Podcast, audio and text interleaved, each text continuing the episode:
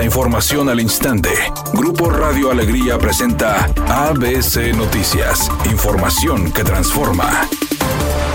Una problemática de la ciudad de Monterrey son los tiraderos clandestinos, por lo que el gobierno municipal busca combatirlos. ABC Noticias publicó que durante el 2023, la principal inconformidad contra las autoridades municipales metropolitanas fue la inadecuada recolección de basura, reveló el Centro de Integración Ciudadana. El titular de la Secretaría de Servicios Públicos de Monterrey, José Santos Valdés, indicó que es muy probable estos reportes de los ciudadanos que sean por los tiraderos de basura en vía pública. Precisó que han trabajado en rehabilitar y recuperar espacios donde la gente tira basura hasta convertirse en un tiradero clandestino, como en el Parque Los Pinos y en la colonia Gloria Mendiola. Valdés añadió que al inicio de la administración, el tiradero más grande era el Parque Lineal en la zona norte de Monterrey. Un grupo de vecinos de diversos sectores de la ciudad de Monterrey entregó un oficio en el que solicitaron a los diputados locales a revisar los proyectos de la tala de árboles en plazas municipales. A las 10.50 horas, acudieron al Congreso de Nuevo León tres representantes de los vecinos para manifestar su preocupación por la falta de árboles.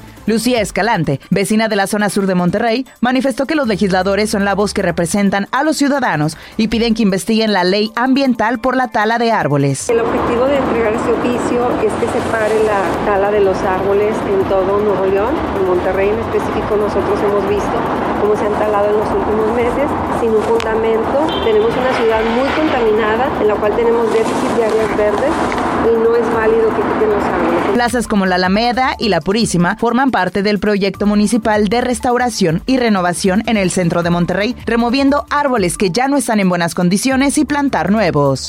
El lateral mexicano Gerardo Arteaga podría convertirse en el tercer refuerzo de los Rayados y es que el equipo regio lanzaría una segunda oferta para contratarlo. Monterrey ya hizo un primer ofrecimiento cercano a los 5 millones de dólares, pero esto fue rechazado debido a que el Gerg de Bélgica, el club del jugador, aspira a conseguir alrededor de 8 millones por el futbolista. La segunda oferta de los albiazules por el defensa mexicano sería de 6 millones y medio de dólares. Arteaga sería la última incorporación que espera Fernando Ortiz para completar su plantilla. El club confirmó que sí existe el interés por el lateral. El futbolista llegó al equipo belga en agosto del 2020, hace tres años y medio, cuando salió de Santos Laguna.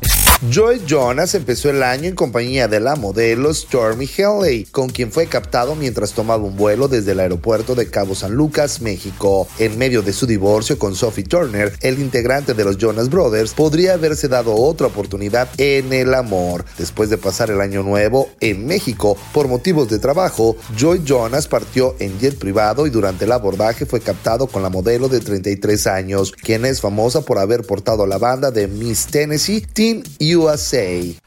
La temperatura se mantiene en los 16 grados centígrados en el centro de la ciudad de Monterrey. Mi nombre es Claudia Guale. Buenas tardes. ABC Noticias, información que transforma.